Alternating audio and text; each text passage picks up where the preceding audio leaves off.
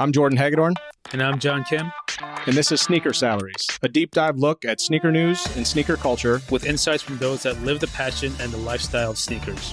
All right, welcome back to Sneaker Salaries. On today's episode, we have Tyler Mansour, who is a sneaker photographer based in New York City.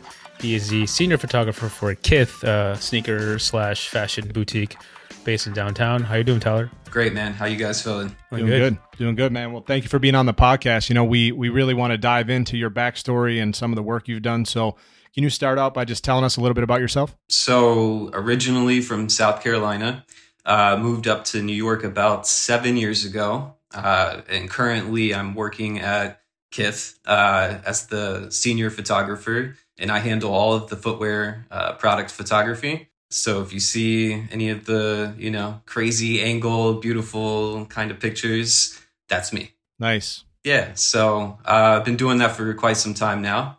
Yeah, it, it's fascinating because uh, when I moved here originally, uh, I would have never expected to be shooting as much footwear as I am right now. But uh, it's it's amazing, and every day it's kind of a lesson, honestly. Um, so growing up in South Carolina, the pace is way slower, as you might assume. Um, and I did a little bit of that back home, but not to this scale, and definitely not at like this crazy of a platform. So, you know, the pace of New York, you know, you hear it a lot. It's the rat race, mile a minute. Uh, it's true. It really is true. Uh, but being in South Carolina for pretty much majority of my life, uh, it was definitely welcomed. You know, I was almost too relaxed for quite some time. So fast forward to today, yeah, it's been a little bit different during the pandemic, but shockingly not too much. Uh, people are still checking for footwear uh, every week. There's a release every other day, it seems like, and it's seemingly doing okay. So, and now we're here. How do you go from being a kid from South Carolina to becoming a, a photographer for possibly the best sneaker boutique on the planet in New York City? I always go back to, and as cliche as it sounds, just watching Jordan play basketball, right? I would see him, want to emulate him. In a lot of people's eyes, he's the GOAT. So I wanted to be as much as I could be like him. And I found out pretty quickly, uh, I would say right around high school starting, that doing it through the means of basketball probably wasn't going to work out for me. Uh, you know, I got I got a decent jumper, but uh, just not built for the for the league, so to speak. So I had to pivot, and I thought to myself, okay, what else besides him playing basketball are you uh, a fan of? And obviously, footwear.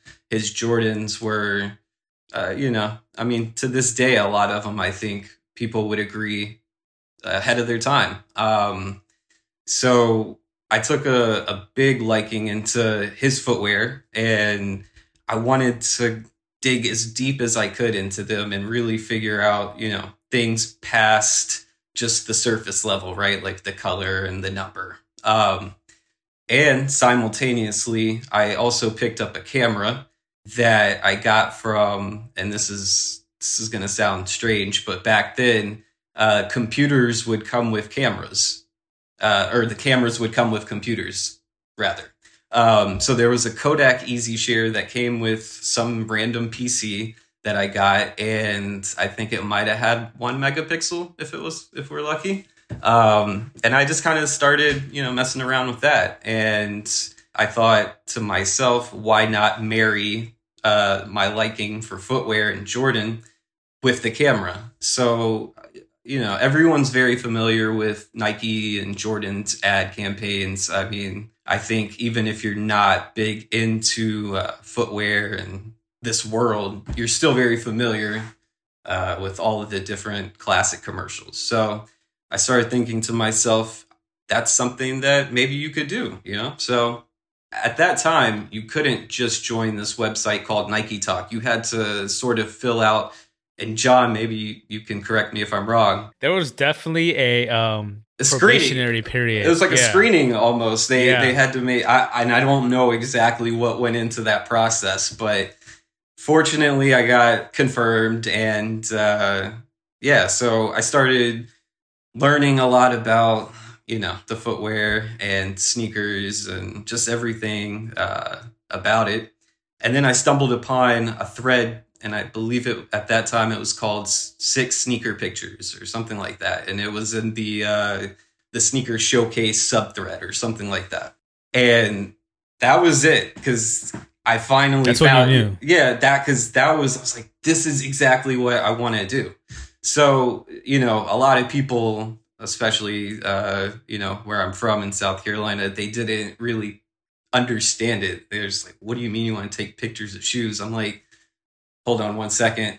www.niketalk.com. This, this is exactly what I'm talking about. They're like, oh, okay. So I think if you if you love sneakers back in the day, and you know you've learned about them through Nike Talk or through eBay or through the forums, everyone owned a camera. Like it was like the must have. Let's go back to that Kodak, uh, Easy whatever, Share. Yeah. easy share, one one megapixel, and you know I remember my first camera was a Sony CyberShot, and it was Mhm. one point three megapixel.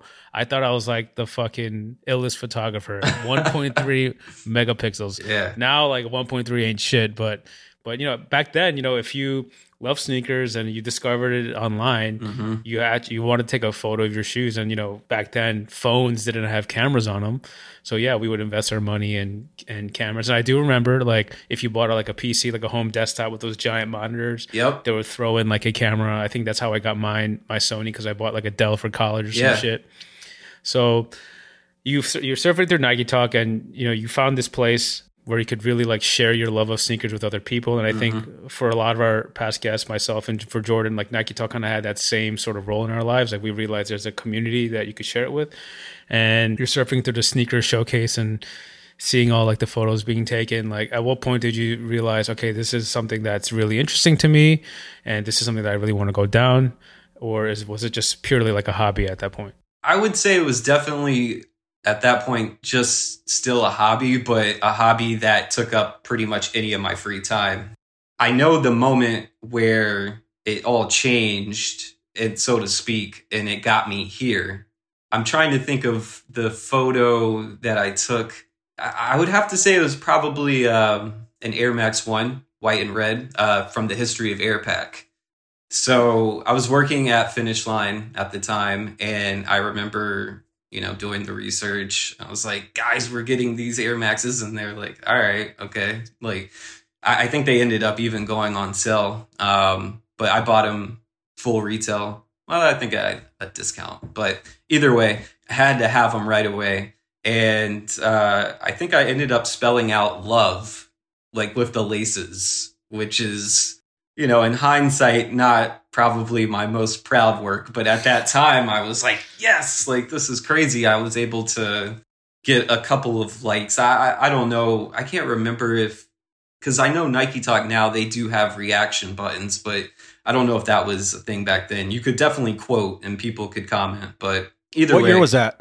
Uh, 0506 yeah, this really was 05, 06. 06. So I got to hit you with the story since you mentioned it's pretty funny. So back in 2002, Michael Jordan had his last campaign with the Wizards, right? And Yep. Jordan Brand did a campaign where you could submit what love was to you. And so it was like for the love of the game, Yeah. right? And people were taking, you could be a photo, a drawing, a painting, a rap song, whatever it was, right? Mhm. So I spelt out love with the Jordan 1, 3, 11, and 12. oh, and it was just like, it was in like, it was in Microsoft Paint.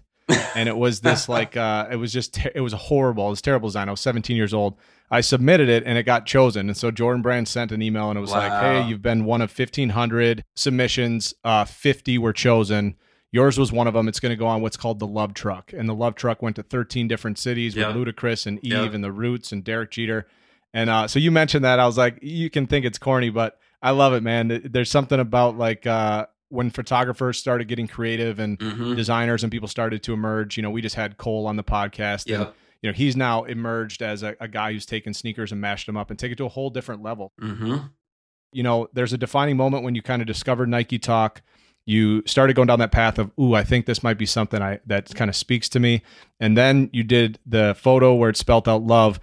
what were a couple of the other key moments if you could kind of bridge that gap to then you know taking the plunge to move to new york city so one of the other key moments honestly was putting the camera down because i got into a relationship that just became nothing but me and this girl at the time. And we all been there man. It's okay. Yeah yeah, yeah. no it's okay. It's everything's a lesson right? So and that was like a really big learning moment for me because it didn't end well. And I picked the camera back up and I had like the biggest chip on my shoulder. I was I'm going to prove everybody wrong.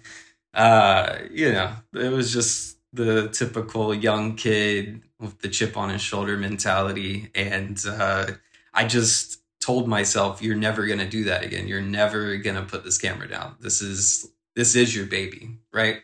So I picked it back up and I started shooting for a friend of mine back home who had a boutique at that time, which was called uh, Sweet Soul. It's now not there anymore, unfortunately. But that became really the first significant, I guess you could say, income uh, for shooting footwear. And, you know, so I was gaining a little bit of traction from that.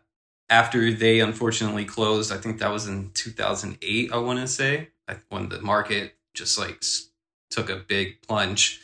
I just kept shooting here and there. I even was doing stuff that wasn't footwear related. Uh, I did some couples pictures, which again, not one of my uh, you know fondest memories and proudest uh, bodies of work, but it was it was a gig. I, I got paid, but that was the same day actually that got me to where I am here now. Oddly enough, so I had my friend reach out. He's like, "Can you take these couples pictures?" I was like, "All right, I got you. Like, I'll do it, whatever." Um, and then they brought their dog, which was uh, sort of uncharted territory for me at that time. You know, dogs like moving around. I hadn't like completely figured out how to capture, you know, moving objects, whatever.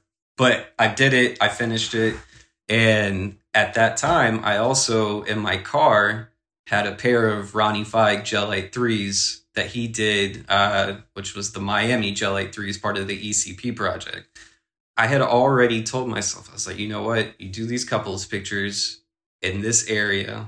They're not gonna like care like where you do it. They just want to get photographed, whatever. I was like, all right, so I know the perfect spot for these shoes too. So it was like a two birds with one stone kind of approach. After I get done with them, uh, I take the shoes out and I just probably spent close to three or four hours just shooting one pair of shoes, which I could never do today. Uh, so I get done doing that.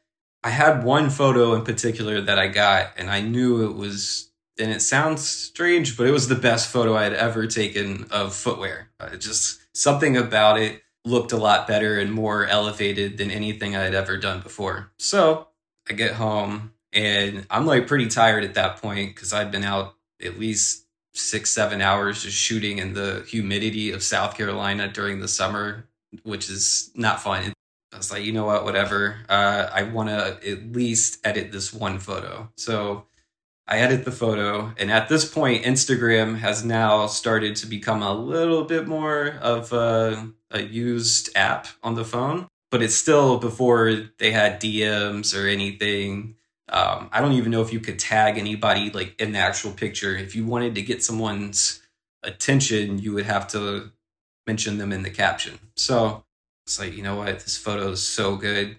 So that I was like, fuck it. I'm going to tag, I'm, I'm going to mention Ronnie in the caption and say, at Ronnie Fieg, you're going to give me an opportunity to shoot for you. Period. Post. Put my phone down I'm watching at that, I believe, and I, I might mess this up. I, I can't remember exactly, but I want to say it was the Pacers and the Knicks. And I'm pretty sure Ronnie was at the game because I think he was tweeting about it. So I was like, man, this is, you know, not probably the most ideal time to post because maybe he's just really in tune to the game, whatever. It's like, whatever. I don't give a shit. I'm posting it. I just feel really good about it. So I post it, say it, whatever at this point, I still had notifications turned on my phone. So anybody that liked it or said anything, I could see it right off the rip. So I like flip my phone back over after a few minutes and I see that Ronnie Fieg liked the photo. And I was like, okay, so like he's seen it. Now what? So I I open my phone and I'm like refreshing, refreshing to see if anything comes of it. And sure enough, I'd say maybe two minutes after that, I get a comment from Ronnie Fieg and it says, Yes, you will. So at that point, wow, I'm like, you know, like your life flashes before your eyes, like so to speak, right? So I'm like thinking of like all these different moments, you know, that have finally like led up to this point. I I probably looked similar to Jordan when he hit the shot on Craig Ehlo and the force. I just jumped up in the air and I was like, let's go. Like bless my dad he he has a pretty bad back condition and uh, he doesn't like get up and down too much but even he got up off of his feet and was like excited. And he didn't even know exactly why he just saw it in my face that you know something significant happened. So you know uh, at that point i'm just like all right cool. But then i'm like wait how am i going to get in contact with this guy or whatever? So then I go to Twitter and uh, you know I'm already following him. Was, he's like, I'll message you, and I think in order to message somebody, they got to follow you on Twitter at that time.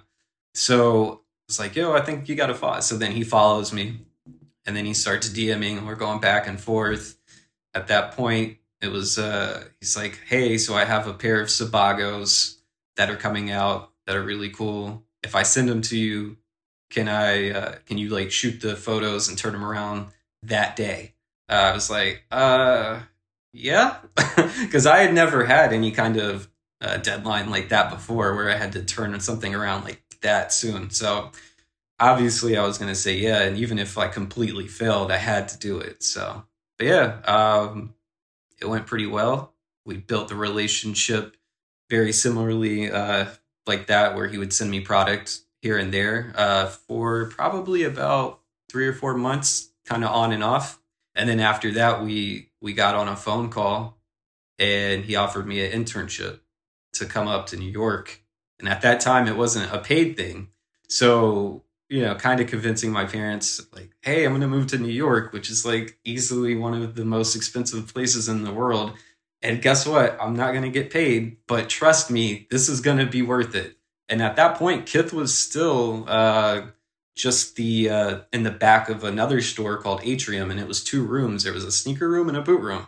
So trying to convince you know them wasn't like it wasn't a cakewalk, but ultimately they they believed in me, and fortunately they did. So that's an incredible story. I mean, you know, one thing about Ronnie, you know, uh, this, you know, everyone at Sneaker News, um, you, Ming, myself, like we've had a relationship with Ronnie for quite a while. We we've seen his his rise up, and, and a couple of things that I've always really respected him for is number one, like he always had a really good eye, for, like a good taste. Mm-hmm. You know, he has a really good eye for things, and secondly, like he's kind of like down in the trenches like on social media like he likes to he's you know he's a fan of things as well as yeah. he is making the product for the people who, want you know want his shit you know yeah and so for that connection to have, to have been made like it's it's awesome and at the same time it's like not surprising because it's it's that, that came at an era where lots of deals were happening in the DMs and on Instagram where people are getting opportunities and you know, pre social media, you know, everyone thought, you know, talent was only in New York City and in LA and in Tokyo or in Paris, London. Yeah, yeah. But it's really everywhere. It's just a matter of finding it, finding connecting those dots. Yeah. So then you, you got in touch with Ronnie. You guys talk. He convinced you to get an internship, which, you know, and if anyone's listening to this, if you get an internship in New York, you should take it. It's basically 100%. like getting paid. 100%. You're getting paid an experience. Yeah. But anyway, so now you move to New York and then um, of course eventually it gets turned into a paid gig and you start you know shooting the photos for Kith, uh, which have to which I have to say have a very distinct look. You know, like there's so many sneaker shops out there now. Even like you know even the big retailers are you know hiring their own in-house photography mm-hmm. team to stylize their shit. You know, how did you separate Kith visual identity from the others? And was there any sort of direction that you got from Ronnie himself, or was it like you know what, just kind of do your own thing? It's a little bit of a mix for sure, uh, especially towards the beginning. Uh, we were kind of getting a feel for one another and trying to figure out, you know, because they already were shooting things outside in an environment, which at that point was quite different from most uh, stores. I feel as if it was mostly flats or, you know, like on a, a white background and indoor. So that we already kind of had a similarity because I was also shooting things outside and I always thought it looked really cool. So it really at that point was just trying to iron out the details and uh, you know the angles and getting standard shots done. But after a couple of years of doing that, was just he became so busy with everything else that it was just like you know what? You take the wheel. You've already kind of proven yourself. I trust you. So we did that for a while and eventually i think it got to a point where so many people were doing that that we felt it was it was time to switch it up. So at that point, we still were shooting uh, outdoor and environment, but we started to inject flats and uh, you know studio stuff into the mix. So at one point, it went from the environment stuff to now it was kind of like a checkerboard. So every other post, so it'd be environment, studio, environment, studio, just to kind of warm people up. So it didn't just like out of nowhere just change like who are we like following now? Like, you know, so uh we did that and then eventually it got to a point where I felt comfortable enough because at that point I had never done studio photography. It was exclusively outdoor. So it was a learning process for me. And it still is to be honest. I'm still learning different things here and there and trying to refine it but especially at that point. So i got to a point where i felt pretty comfortable and i was like you know what? It's time. Let's do it. So you know now if you look at the feed for the most part just nothing but uh, studio shots so it has been a little bit of uh, give and go and but now we're definitely to a point where they don't have to really give me any kind of references. Uh, and if they do, it, it usually is just something I've done in the past. So it's nice. It, it feels good to really feel like I'm behind the wheel uh, and have all that creative direction. You know, you're behind one of the biggest sneaker boutiques on the planet, and Ronnie is one of the the has great taste and is a great leader in the community. Like John said, that we have seen kind of rise up. Mm-hmm. Can you talk about what it's been like to serve him and and serve alongside him, I guess, and what that ride's been like? Yeah, it's been crazy. So sort of what I was saying earlier when I first got on at Kith, it was only a relatively small store in the back of another store called Atrium, so sneaker room and a boot room, two rooms. And I got there literally, it seemed like when the foot was starting to just completely go all the way down on the pedal, pedal to the metal, so to speak. And it's really been insane to see the growth. And, you know, this is our 10th year uh, anniversary. And I almost forgot that it was at the start of the year. I mean, obviously, last year uh, did a lot of a big number on a, a lot of people's mental. So I, I think I forgave myself a little bit. But even had you know 2020 been completely you know normal whatever um i think i would have still been shocked that it was our 10th year anniversary this year um i've seen a lot of changes pretty much all of my friends uh in one way or another have been involved with kith or they're still at kith um so building all the relationships have been one of the biggest things for me um because I didn't have like a lot of friends back home. Uh, had a couple of like really good core friends, but um, it's been nice to sort of open up a little bit and not be such. It, it kind of felt like I was a little bit of a hermit sometimes back home. So, kind of breaking out of my shell uh, definitely helped me in the growth uh, aspect. I would say the craziest thing by far is going to this place called Mustique. Um, when we did the Tommy Hilfiger collaboration. Uh, it's an island that I had never heard of prior uh, to even maybe like a couple months before we even did the, the collaboration with Tommy Hilfiger. But he has a house there. It's beautiful. You know, Mick Jagger has a house there. All these like crazy people. And I'm just this little kid, you know, from Goose Creek, South Carolina, like taking it all in. So excursions like that, getting to check off something off my personal bucket list, which was going to uh, Antelope Canyon for another one of these uh, these trips that we do uh, for collaborations, and that one was the uh, EEA, I believe, which was Adidas, Columbia, Oakley, a lot of different um, partners that we did for that. Um, and that was in Utah and Arizona. And just getting to see quite possibly the most beautiful nature I've ever personally seen, and getting to do it while I'm doing what I love, which, you know, you would have told me eight years ago, seven years ago, hey, uh, you're going to get to shoot sneakers in a canyon in Arizona or Utah, which is one of like the world's like natural wonders. I, I, I would have just like laughed at you, you know? It's one of those crazy like life coming full circle moments. Like you're talking about how mm-hmm. you just mm-hmm. had those ECP Asics, you know, on hand and you had like the perfect moment. And now like you're being flown out to this place to shoot, to shoot in the right atmosphere. Exactly. It's, it, it is really one of those super rewarding moments that I feel like not many people get to have because, you know, this is something that you've dreamed about. You know, even me in my career, this is something that I never would have thought I would be. I would be doing this, and sometimes I just kind of sit at home and just look at the wall. I'm like, holy shit! Like this is my life. You know, not yeah. to, not to flex, but it's just like I would have never imagined because because there's no there's no pathway. No, there's no like hey, here's a degree in sneaker photography. You know, there really isn't. I mean, you went to school for business administration, so clearly, like, there was no like clear set path or yeah. anything like that.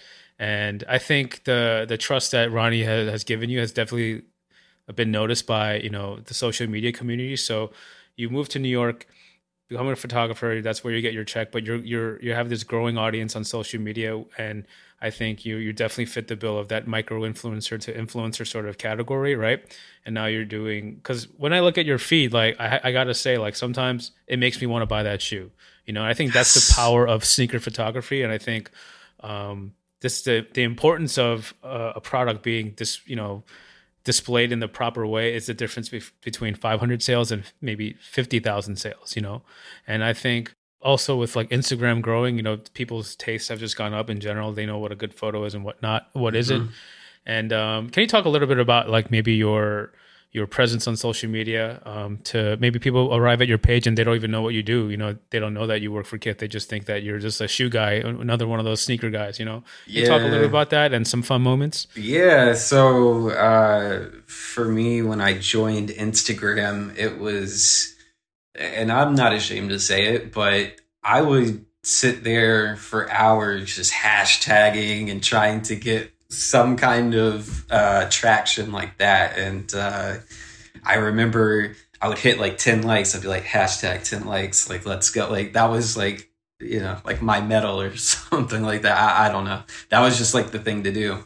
I remember thinking at one point, like, is this worth it? Like, I don't know. And then, uh, you know, the whole Ronnie Fieg thing uh, reaching out to me that that helped obviously so at that point i started to definitely get more attention uh, especially when he posted the exact photo that i had posted you know talking my shit like oh you could give me opportunity um, so i started gaining more followers i was like all right this is worth it you know like obviously they're they say you know there's like the dopamine releases whenever you get likes and then like that's why we're so addicted to it and I'm not gonna bullshit you. Yeah, yeah, like it's nice. It's it's cool to get you know validation from people that you look up to and uh, respect in the game, and that's definitely part of it. But for me, it is also just showing my body of work and trying to just show people what I like and what I love and offer a different uh, lens on it. And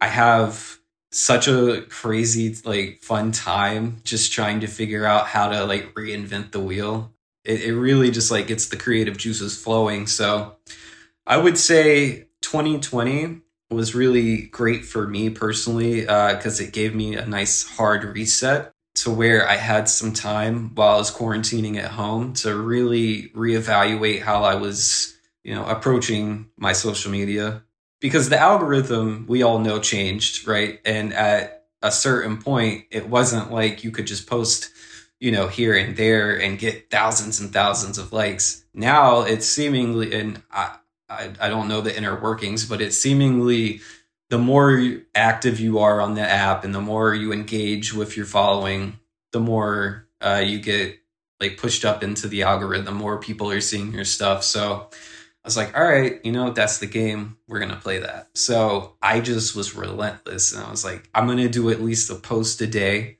And I did that for quite some time during the uh, working from home time period. And I started to see results. Uh, and I was like, all right, you know what? Like, just got to keep going for it and keep doing it. And uh, I accrued so many more followers that way because at a certain point, yes, people know that I'm the kith photographer. They they get that. So I felt like I was sort of like plateauing and reaching that. Like, how can I, you know, gain some more traction here? So I have this thing called Makeshift Studio, and I've been working on that for a while. And basically, it's my creative outlet outside of work, whether it's introducing a new way to shoot shoes or customizing shoes, doing for like even uh, with my girlfriend, we uh, reupholstered this chair that I found uh, on the street near the job, and uh, we did it in a way that uh, represented the Euro off white ones. So it played back to that look of the shoe. And you know, doing all these different projects, so it's sort of uh, you know this creative outlet, and uh, I was like, all right, so I'm going to start branding that. And I'm going to start putting more energy into that. And just recently, I finally made my uh, my Instagram page for it, which took probably a lot longer than I should have waited. But I just didn't want to like make a page and not have like some kind of plan for it. And um, it also worked out well because after building, uh, you know, a sizable following in comparison uh, from like last year and the years before it it just seemed like now was like the good time to do it. So i've just been going ham on that and uh, recently i finally got uh, one of the visions out of my head that i had for a couple years almost now which was the tom sachs overshoe. What we did was i kept seeing people obviously we all saw it. They were cutting the bag off completely and I was like, I get that because people want to see what's inside. But personally, I love the functionality of the bag and being able to like rock these, like, you know, on all these different conditions. It's like, so how do we? And then it just like, it like, the light bulb came on. I was like, let's make it a clear bag. So eventually I found my friend Alex, who has a leather factory, I think in like Midtown. And I was like, yo, can you pattern this bag because I want it to look exactly like what it looks like, but just clear. He's like, yeah, easily. So I was like, all right. So this was during right before holiday, the 2020, uh, just Christmas. And he sent me a photo like in a week. And it was with one like already done. And I was like, holy shit, that looks exactly like how I envisioned it. So I was like, I got to see these in person. So I went over to his factory because uh, you know sometimes things in photos don't look as good as they do, uh, you know, uh, in person. Um, and I'm guilty of maybe doing some of that myself. But anyway, so yeah, so I, I went there and lo and behold, it was it was like exactly how I imagined. So, but yeah, it came out great, and uh, that's how I launched uh, the makeshift studio page you have a fascinating story from being a kid from South Carolina. I can relate. I'm a kid from Wisconsin, and oh, then you know nice. ended up uh, you know I'm I'm here now. Ended up living and working in New York for five years, and you know work for the biggest sneaker blog, and and yep. you know continue to pursue that. So, you know what I've learned from you is two things: the power of having a chip on your shoulder. Anyone who's successful uh, had a moment where they were you know really wanted to prove someone wrong I think that creates an obsession to not only prove people wrong, but to prove yourself right. Exactly. And then I also think the power of the internet. Yeah. You know, when you can send a photo out and Ronnie Fieg hits you back, and now you're collaborating with him to create one of the most high end, cool, intriguing sneaker boutiques mm-hmm. and the brand identity of that essentially. Uh, it's incredible. And and I think people are gonna love your story. Um, can you close with what are a few things you've learned through your journey of kind of from South Carolina to New York, your travels, and um, what advice do you have for other people kind of trying to pursue the similar path? Speaking to the chip on your shoulder, I feel like it gets kind of a bad rap sometimes because you know it's like oh look at this asshole like always out to try to prove somebody wrong it's like yeah I, I am not gonna sit here and tell you that that's the best approach to take all the time but it, is an approach right and for me it definitely it was like a wake up call for me and i kind of had to like kick my own ass uh and it worked right and I kept using that motivation for a long time. But then I, I got to a point I was like, all right, you know what? Not everybody's out to try to like, you know, down you and not everyone's out here hoping that you fail. Like, sure, there there's always gonna be the naysayers, of course. Um, but at some point you have to like give that chip on your shoulder a little bit of a break. You know, you just gotta take it off and keep it close because sometimes you, you do need to, you know, hit the gas again and get motivated. So you got to put it back on the shoulder or whatever. But um, I feel like it's not like it would be very hard to to find some criticism here and there. I, I still see it like day to day. Uh, and it's not necessarily people talking shit about my photos, but it could be something that I did with makeshift studio and people are like, oh, that's dumb or you ruined the shoe or whatever. So, you know, you're always going to have that if you need it at your disposal.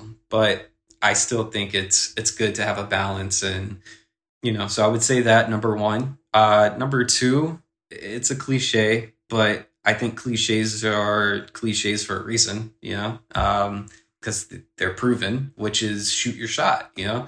I could have easily posted that photo and not said anything to Ronnie and just like let it rock on my page and I might not even be talking to you guys right now. Who knows? Um, but don't just throw darts at a board, you know, like at a wall and hope something sticks, right? You want to shoot your shot, but you want to practice your shot too.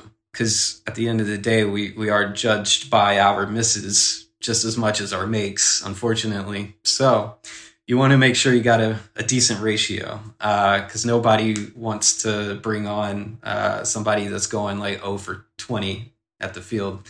So practice your shot, but then once you get good at it, start shooting it like in game time, you know, mode. So, and then uh, don't let your passion die. Don't let it die. Uh, you know, sometimes I'll be honest, like I'll be shooting maybe my hundredth shoe of the week during the busiest time because it won't it wouldn't be out of uh, the blue to shoot that many during like especially like fourth quarter I just be like, God, I don't know if I could sit here and shoot another shoe. But it's good to keep the perspective of your passion because it's why you're there. You know, that's why you got there in the first place. So I could never and and plus, even before I was shooting footwear, that was like what I loved anyway. So um, it's your passion for a reason. And uh, you know, I know it's difficult because a lot of people have nine to fives, and I also had a nine to five. I used to work. I was actually working at a Starbucks, believe it or not,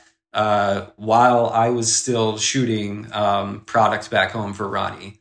Figured out pretty quickly that wasn't my uh, path, but I still did it, you know, so I could have some some money to support myself. And uh, you know, nine to fives, everyone's going to probably have to do that. But I always say there's still six to eight so what are you going to do in that time? And you're going to get tired. I get tired too, even from like my day to day now at Kith. But you know, I I try to like spend any amount of free time I can uh, with my own endeavors now. So, um, yeah, just don't let the passion die. Keep the chip on your shoulder when you need it, but don't let it get too comfortable there. Um, and what was the other piece of advice? Shoot your shot. Yes, but shoot pra- your shot and but practice and, it. Too. And don't be afraid to go from Starbucks barista to the head of Kith Creative. Yeah, you Man. can't you can't you can't uh, go from point A to Z without the alphabet, so to speak. So, you know, unfortunately my fortunately my alphabet had Starbucks written in it. Um, but it's okay, you know, it's humble beginnings and uh, you know what? I still I still like their coffee. It's it's good. Well, you know, Tyler, dropping some real, you know, last dance level uh, gems towards the end.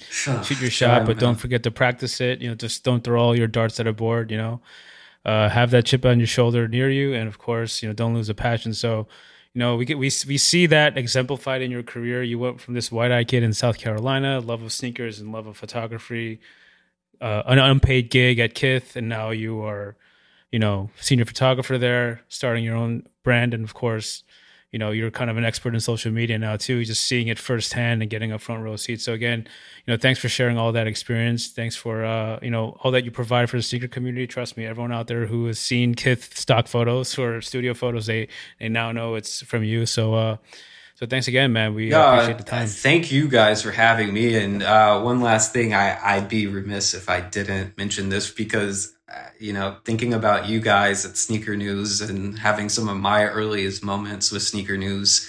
Before I even tried to make my way into this world through photography, I actually do remember submitting, I think it was like had to come up with like a writing piece in order to try to become a writer for Sneaker News. And that means I must, I must have I must have read that at one point. It was probably like very mid. It was like it was like okay, I guess maybe, but I, I definitely didn't hear any callbacks. And uh, you know what? It's fine because uh, you know I I found my way, and um, I love what you guys have done for so long. And thank you. Uh, definitely giants in the game. So salute to you guys and again, thanks for having me. This was fun. Appreciate y'all. I'm going the inbox. I'm gonna try to find that. If you find submission. it, please send it to me. I'd love to know what I wrote. it'll it'll be in the uh, sneaker salaries uh, DVD extras. We'll, we'll, put them in there. And, oh my god, the director's cut. director's cut, yo. All right, thanks again, man. Appreciate it. Thank you, guys. I appreciate y'all.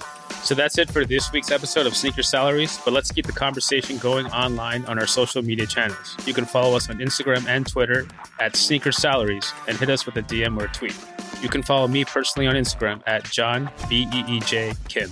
And you can follow me on Instagram at Jordan Hagedorn. We'd love to hear your feedback, and if there's a topic you want us to tackle or a guest you want us to have on, you can reach out to us at sneakersalariespod at gmail.com. If you like the episode, feel free to share it with your friends and help spread the word. And please show us some love by leaving a five star rating and positive review so we can grow this podcast. Sneaker Salaries is a sneakernews.com and 137 p.m. partnership and a Gallery Media Group original production.